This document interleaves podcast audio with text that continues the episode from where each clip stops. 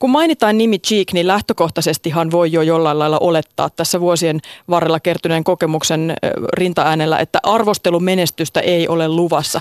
Mitkä kriteerit sä olet itse asettanut tämän elokuvan menestykselle? No joo, joitakin arvosteluja on ehtinyt jo tulla ja, ja kuten arvattua, niin, niin kaikilta osin ei, ei erityisen kiittävää, jopa päinvastoin. Se oli, se oli ennakoitavissa. Kyllä mä, mun osalta ne kriteerit on, on jotain sen tapaisia, että mä toivon, että tämä elokuva mm, voisi antaa elämyksen sellaisille ihmisille, jotka, jotka tota, välittävät Cheekistä tai suhtautuvat häneen neutraalisti, mutta on ihan päivän selvää, että, että niitä, niitä, jotka suhtautuvat häneen kriittisesti, niin tämäkään elokuva ei tule käännyttää. Niin, Tsiiki te mainitsit tuossa vähän aikaa sitten, että varmaan tulee yhden tähden arviota niin hänen musiikistaan. Mutta sehän kiinnostaa, että mitä Tsiikko on ollut itse mieltä tästä elokuvasta. Hän on ehtinyt tämän nähdä ja olla siis vahvasti mukana myöskin kuvauksissa, niin minkälaista monenko tähden arviota Tsiikin suunnalta on tullut sitten kenties sinulle J.P. Siili, joka on kuitenkin osaksi käsikirjoittanut ja ohjannut? Joo, tota, mm, nyt, nyt niin kuin Jaren puolesta tietenkin vähän huono sanoa, mutta että mutta leikkausversion nähdessään ja nähtyään, kun lopputeksti placeholder lähti, lähti pyörimään, niin, niin kyllä, kyllä tota, Jare totesi, että tämähän on ihan ja erittäin väkevä voimasana, hyvä leffa. Joo, kyllä meditieteellissäkin olleet tota, kommentit, lausunnot niin on puhunut tähän suuntaan, että hän on ollut aika tyytyväinen tähän elokuvaan. Mutta minkälaista se on tekijälle ohjata tai tehdä elokuvaa henkilöstä, fiktiivistä elokuvaa henkilöstä, joka on edelleen elossa? No joo, tämä on, tää on hankala tai, tai aina, aina haasteellinen lähtökohta tehdä tarinaa mm, asioista ja ihmisistä, jotka on ollut olemassa tai jopa ovat olemassa. Mm, ja se se hankaluus tai haaste liittyy sitten tietenkin siihen, että, että tämmöisen parituntisen leffan mm, tarpeet ja, ja toimivuuden edellytykset joka kerta tarkoittaa sitä, että pitäisi pystyä ja pitäisi olla lupa muokata niin kuin todellisuudessa tapahtuneita asioita ja ihmisiä ja, ja tiettyjä asioiden tapahtumisjärjestyksiä ja syy-seuraussuhteita niin, että ne palvelee sitä elokuvan kokonaisuutta. Ja mm, joskus tämä muokkaaminen, ja aika useinkin on semmoista, että se ei välttämättä tunnu sitten kovin, kovin mukavalta mm, niistä ihmisistä, jotka sitten ovat sitä todellisuutta elänyt. Ja se, että missä määrin tuossa äh, tohtii vapauksia vaatia tai ottaa, niin, niin niin se on aina, aina lähtiessä, lähtiessä tämmöiseen niin, niin tota, mietityttävä asia.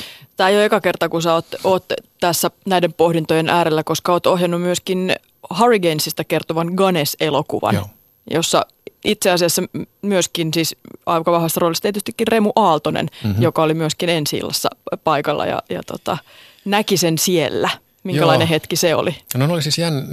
Nämä on erityisen jänniä hetkiä sitten, kun, kun se mitä on tehty, niin, niin altistetaan, altistetaan sitten kohteen tai niiden ihmisten mm, katseelle, jotka, jotka siihen, siihen liittyy. Ja, ja tässä Ganes, Ganes-tapauksessa niin muutama viikko ennen elokuva ensi me, me tota, näytettiin elokuva sitten Remulle ja, ja se oli kyllä jännä paikka. Mä asetuin katsoa sitä elokuvaa pari riviä Remun taakse. Ja, Uskallisit kuitenkin mennä paikalle kyseiseen tilaisuuteen? Kyllä oli sen verran piti uskaltaa, vaikka tota, pelottikin.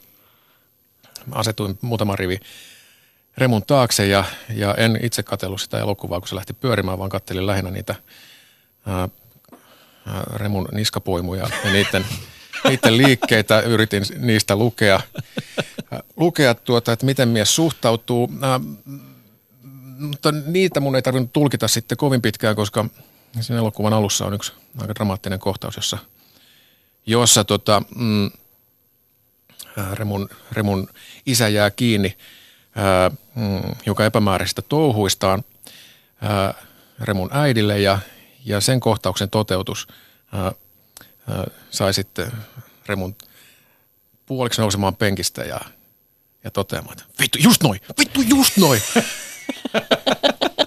Sankari ei nähnyt mun tuuletusta siellä okay. kaksi metriä taaempana. Eli tota ohjaaja ei tarvinnut sitten opetella siinä hyväksi niskapoimujen tota, kautta ennustajaksi, että mitä mieltä kaveri on, että siinä sitten nähty onneksi, onneksi muitakin tällaisia merkkejä, että millä tämä hyväksyntä tuli sitten, sitten esille. Mutta mitä jos Remu ei olisikaan hyväksynyt, tai miksei, mitä jos Cheek olisi ollut, että tämä on nyt ihan hirveätä, tämä ei ole sitä ollenkaan, mitä pitäisi olla, niin mitä, mitä siinä tapauksessa olisi tehty olisi tapahtunut? No tuon, tuon tota, Remu ja Ganes tapauksessa, niin, niin tota, se riski oli sikäli isompi, että, että Remu ei ollut mukana sen elokuvan tekemisessä. Toki siis käsikirjoitusvaiheessa haastattelujen kohteena, mutta että hänellä ei ollut, ei ollut tietenkään, hän ei ollut läsnä millään muotoa sitten elokuvaa toteutettaessa. Kerran vieraili kuvauksissa. Sitten kun taas sitten tässä Cheek-elokuvan tapauksessa, Veleni Vartijan tapauksessa, niin tämä elokuva perustuu pitkiin haastattelusessioihin, joita mä, joita mä tota, pakotin Jaren sietämään ää, puolentoista kuukauden ajan pari vuotta takaperin. Ja niiden pohjalta lähdin sitten kehittämään tätä, mm, tämän elokuvan ideaa ja storia.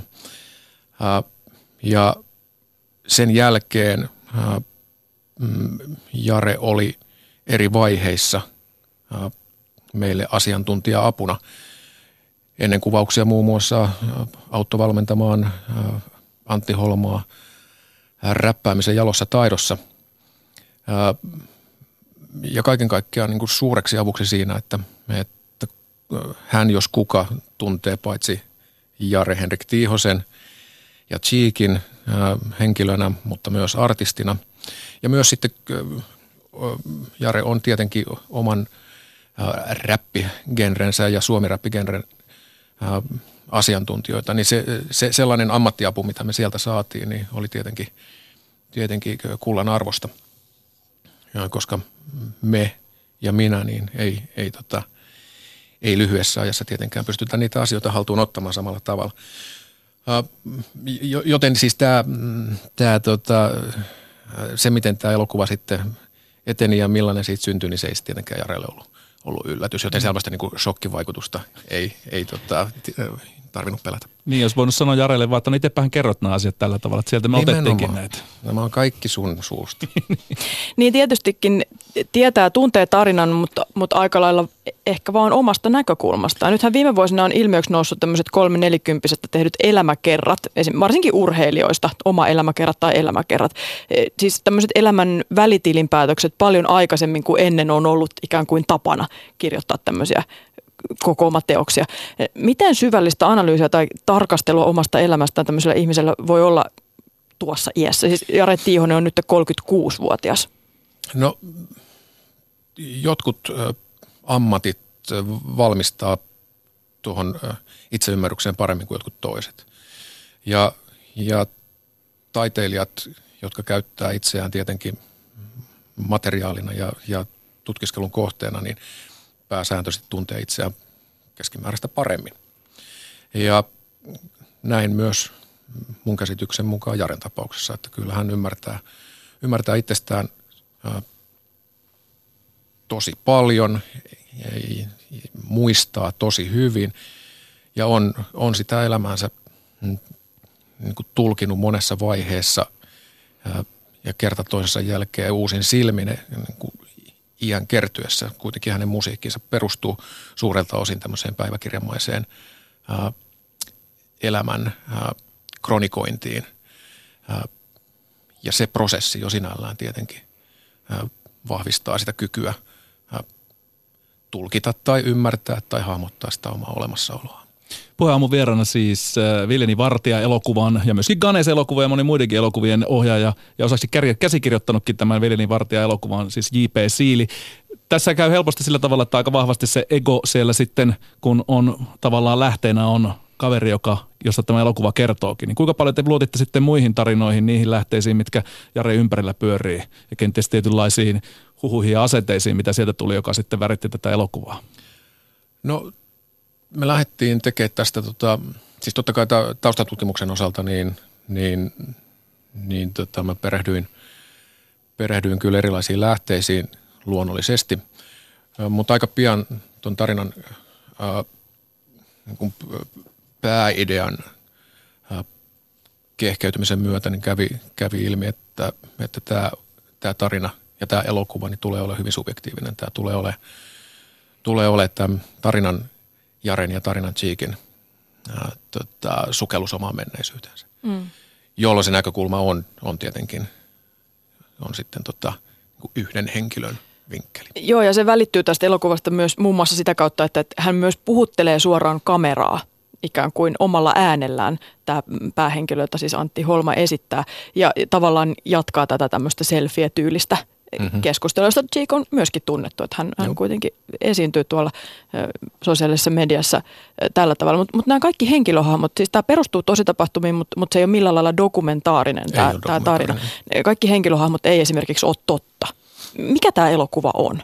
Kyllä, tämä on fiktiivinen, äh, fiktiivinen mutta äh, erittäin väkevästi todellisuuspohjainen äh, story siitä, kuinka, kuinka äh, suomalainen supertähti, joka on menestyksensä saavuttanut sillä, että tekee sitä, mitä rakastaa, tekee sitä intohimoisesti, kaikkensa antaen, löytää itsensä sellaista paikasta, että hänellä ei mitään muuta vaihtoehtoa kuin lopettaa.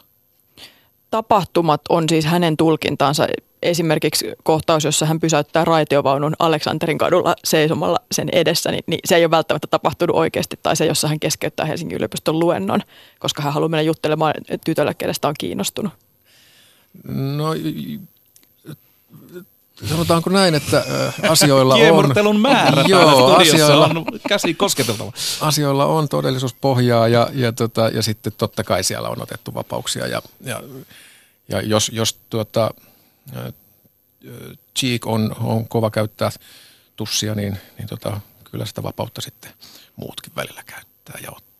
Mikä tämän elokuvan rooli tavallaan tässä suuressa Cheek-kertomuksessa on? Koska nythän tässä on puhuttu siitä, että on tullut elämäkertaa, on tullut tämä Alfa-Omega-levy, joka on tavallaan tämmöinen niin tilinpäätös ja sitten on kerrottu tästä uran lopettamisesta.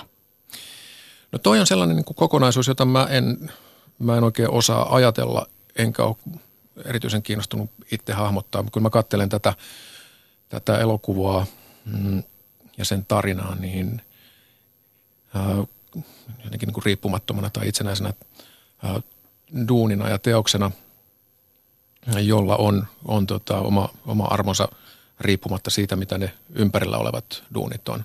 Mutta on kuitenkin lähtenyt Jaren omasta aloitteesta tämä leffaprojekti. Tämä ajoituksen osalta, näin mä oon ymmärtänyt, että on. Samaan aikaan niin, niin tota, jo pian, pian stadionkeikkojen jälkeen alkoi alkoi Jarelle sataa niitä erilaisia ehdotuksia, että tehdään leffa. Ja, ja, ja tota, niistä, niistähän sitten mm, ymmärsi kieltäytyy, kunnes tuli, tuli tämä hetki. Hän valitsi sinut, toisin sanoen. Öö, no näinkin voi sanoa, joo. Okei. Minkälainen kunnia se oli sitten? Oliko itsellä silleen, että okei, että nyt mä haluan tehdä tämä vai pitikö vähän miettiä, että no mikäs mun suhtautuminen artistiin on tai hänen musiikkiinsa tai kaikkea siihen, mitä hän edustaa? No siis toden totta, mm, muutama vuosi sitten mm, marraskuussa, kun puhelin soi Helsinki-filmin ää, no, tota, Annika Suksdorf, toinen tämän elokuvan tuottajista Dome Karukosken rinnalla, niin, niin soitti ja, ja, ja aloitti kaksosaisen lauseen kysymällä ensin, että, että kiinnostaisiko ää, mua lähteä ohjaamaan ja kirjoittamaan elokuvaa Cheekistä. Siinä kohti piti tauon ja sen aikana mä ehdin miettiä, että jaha, että aika nuori kaveri, ei mun genre. Ää, on rakastettu, mutta vihataan myös, onko onnistumisen mahdollisuuksia. Ja mä rupesin jo kelaamaan nättiä tapaa sanoa, että, että ei. Mutta sitten Annika jatkoi, että, että, että, että on päättänyt, Jari on päättänyt lopettaa uransa 2018 elokuussa, jolloin samalla hetkellä sanoi, että, että totta kai, että mä oon messissä. Että se lähtökohta – josta äsken mainitsinkin, se lähtökohta, että on, on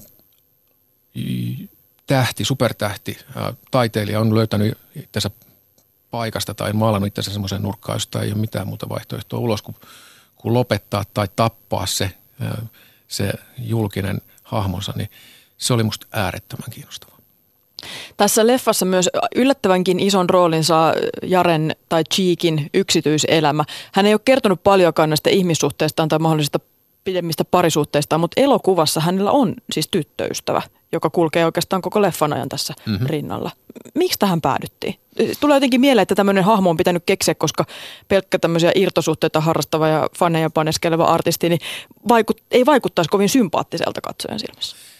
No tämä ei ole niinkään sympaattisuusasia ja, ja, tota, ja ei ole juonipaljastus tai paljastus todellisuudesta, että tämä on, kyseessä on niin yhdistelmähenkilö. Ja se on, on koottu muutamasta mm, oikean elämän, oikean elämän tota, pidemmästä parisuhteesta, uh, mutta noin uh, niin kuin parituntisen elokuvan tarpeisiin, niin, niin on välttämätöntä niin tihentää ja koota, koota asioita yhteen niin, että, että esimerkiksi henkilögalleria, se henkilön määrä ei, ei karkaa käsistä. Pointtina tietenkin tuossa on se, että, että siinä yhden yhdistelmäparisuhteen kautta, yhden, yhden rakkauden kautta, niin, niin kuitenkin ne oikeassa elämässä eteen tulleet ongelmat, ne, ne tilanteet ja asiat, jotka on murtaneet näitä parisuhteita, niin ne kaikki tulee käsitellyksi. Mm. Ja ne on totta.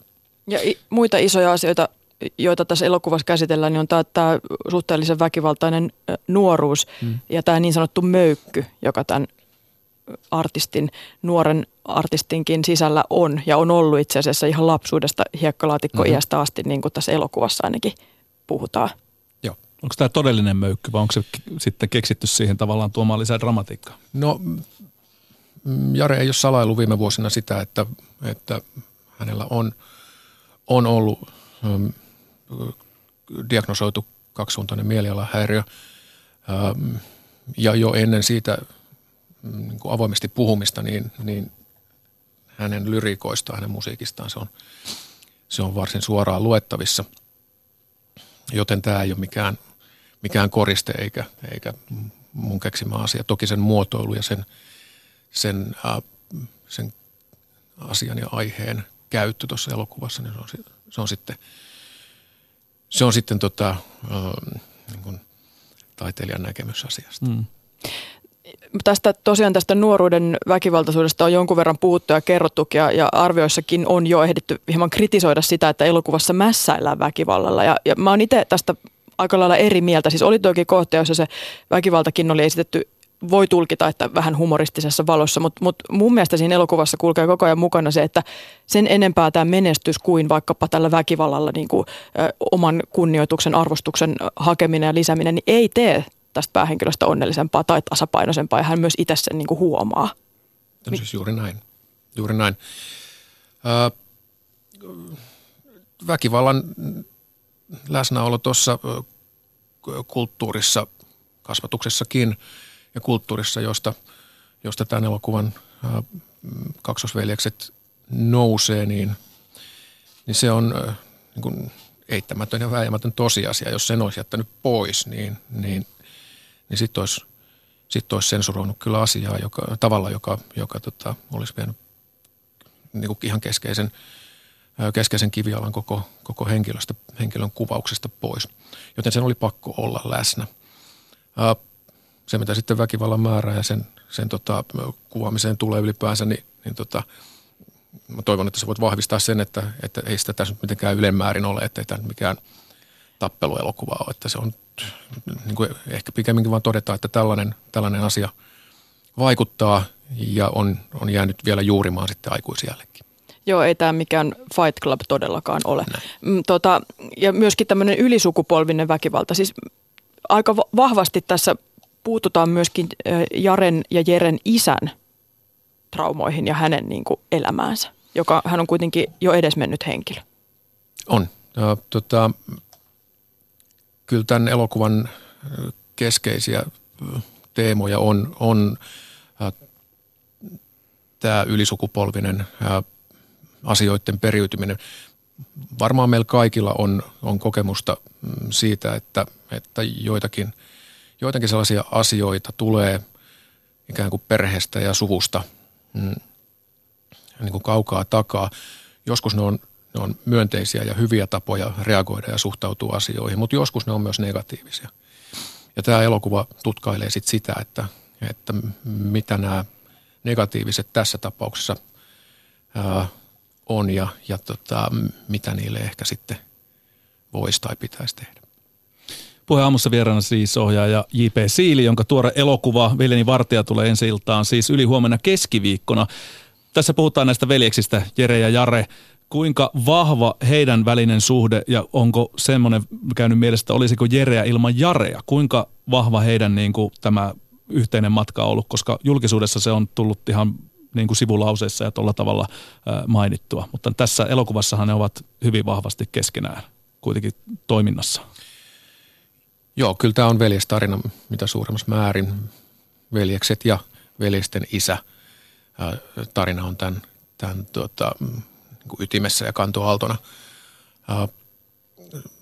Musta oli äärimmäisen mielenkiintoista mm, suorastaan, suorastaan tota, Timantti Louhos, kun tämä rupesi hahmottumaan siinä sitten haastatteluiden ja, ja tota, Jaren elämään perehtymisen myötä – ja, ja sen, sen kolmion varaan mä sitten lähdin tätä elokuvaa rakentamaan.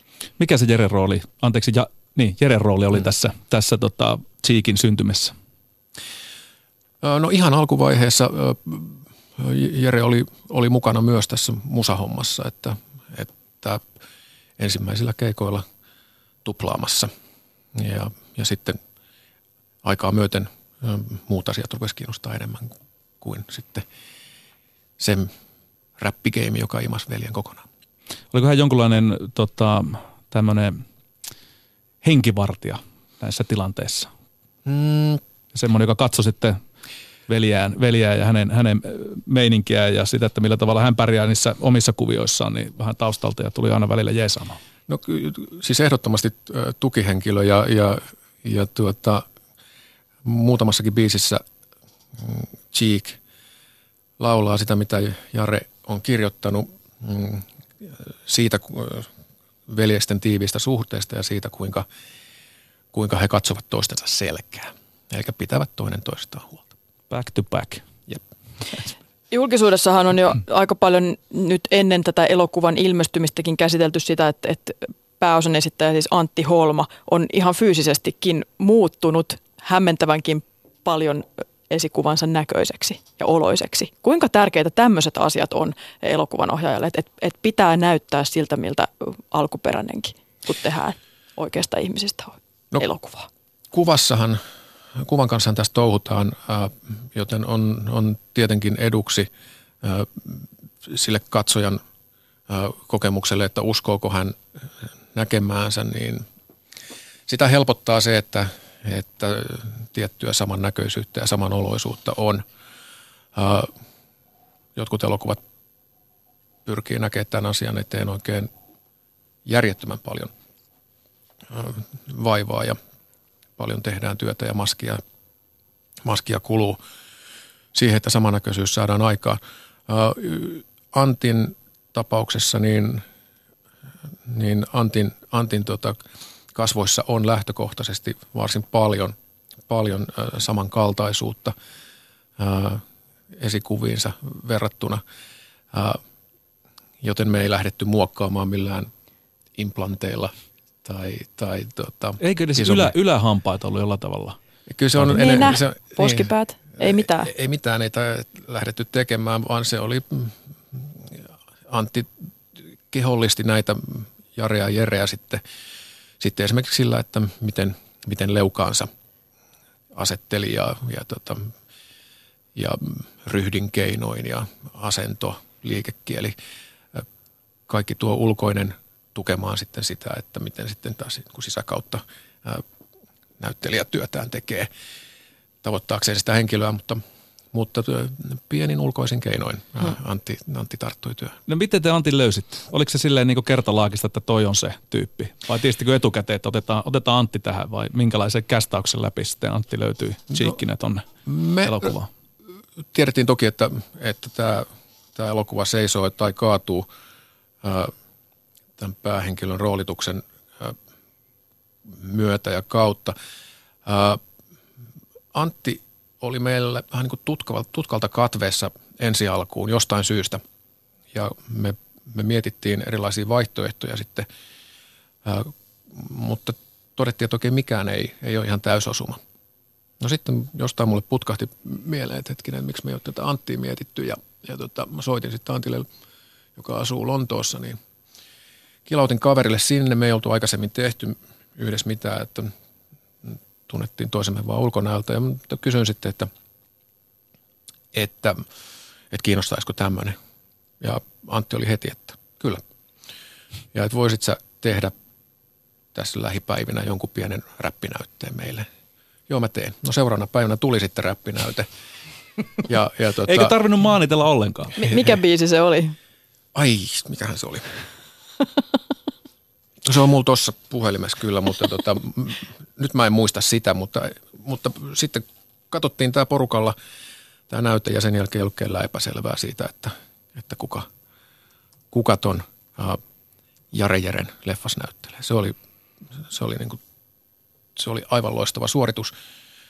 Ja sitten valmennettuna um, elokuvaan, elokuvan tota, laulukohtauksiin, räppikohtauksiin, keikkakohtauksiin, niin, niin, tota, niin e, sitä ensimmäistä testipätkääkin vielä merkittävästi paremmin suoriutuen, niin, niin tota, se, on, se oli komeata katsella siellä kuvauksissa ja, ja tota, komeata se on katsellut tuossa leffassakin. No miten Jere, itse, Jere tai Jare itse suhtautui sitten siihen, kun näkivät melkein lähes tota, kaksoisolennon siinä hillumassa sitten tota, elokuvaa kamerot edessä? Äh, ehkä ehkä tota, Jarella oli, oli tota, sen, sen oli, Jaren oli ehkä hankalampi suhtautua siihen Anttiin, Anttiin näyttelemässä itseään, äh, koska tietenkin niin kun, kun se ei ole sama kuin peilikuva. Mutta se, mitä, miten Jare reagoi sit siihen, miten Antti teki Jereä, niin, niin se oli joka kerta, kun sitä muutaman kerran se tota, Jare sattui olemaan paikalla silloin, kun näin tapahtui Antin, Antin näytellessä Jereä, niin, niin tota, Jare pyöritteli päätään, että ei ole todellista. Hmm. Että ei ole todellista. Ja sama toistui sitten, kun oltiin Lahdessa kuvaamassa. Ja siellä sitten kuvauksiin oli kutsuttu muutamia näitä Jare ja Jaren lapsuuden ja nuoruuden ystäviä, niin, niin tota, Antin, Antin ollessa Jere, niin, niin tota, heidän reaktionsa oli oli aivan käsittämättömiä. Ne katto vuoroin oikeita Jereä ja vuoroin leffajereä ja ne on, että mitä tapahtuu. Antti on itse kertonut, että hän joutuu opettelemaan tosiaankin räppäämään ja tappelemaan tätä roolia varten. Joo. Ja aika kovaan paikkaan laitoit hänet myöskin, koska hän joutui myöskin Blockfestin lavalle viime Joo. kesänä esiintymään livenä yleisön eteen. Joo, eikä ihan pienen yleisön eteen. Meillä on elokuvassa merkittävä keikkakohtaus – nimenomaan Blockfestilla ää, täyden tuvan, tuvan tota, tilanteessa. Ää, kun mä sen sinne kirjoitin ää, käsikseen, niin mä ajattelin, että hetken, että taidanpa nyt kirjoittaa jotain sellaista, jonka toteuttaminen ei olekaan ihan yksinkertaista.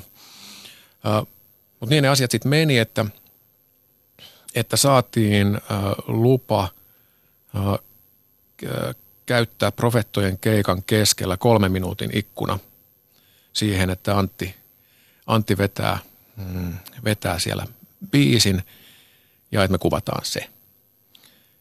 Ja, ja se oli kyllä mun, mun tekijä, tekijäuran jännimpiä ja ikimuistoisimpia sessioita, kun se kolme minuuttia oli sitten se meidän ainoa mahdollisuus, ja jos siinä olisi mennyt jotain pieleen, niin ei olisi ollut uusimisen mahdollisuutta.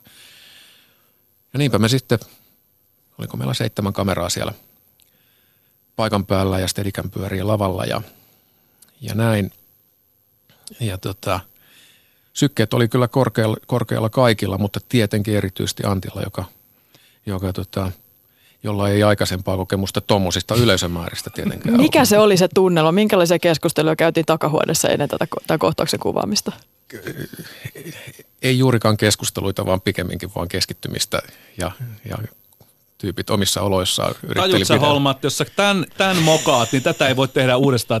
Tämä on niin kuin onnistuttava. Tätä ei rahalla korvata. Ei. Joo, tätä pep ei, ei, ei tuota kuultu. Hyvä.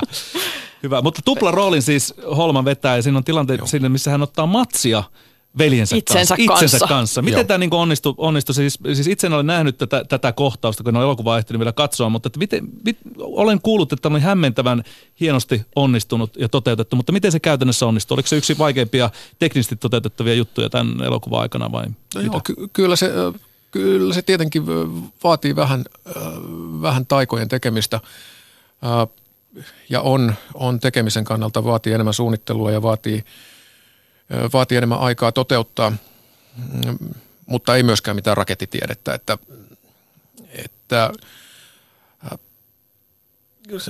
se on semmoista niin pikkutarkkaa puuhastelua se niin kuin tekemisen kannalta. mutta no niin kuin yleisesti ottaen niissä kohtauksissa kuin muissakin, joissa, joissa Antti, Antti näyttelee samassa kohtauksessa molempia veljeksistä, niin, niin totta kai – totta kai ratkaisemaan tärkeää on, että hän ei tarvitse näytellä mm, niin kuin seinään merkittyä teippiä vastaan, vaan että siinä sitten on, on sitten tota, tämmöinen double, tupla, tuplaa, joka, joka, tota, joka, tota, joka tota, sitten aina vuorollaan kumpaakin vastanäyttelijä veljeä. Hän ei ollut cheek kuitenkaan. Hän ei ollut. Olisi voinut olla, mutta, tota, mutta tota, ei ollut.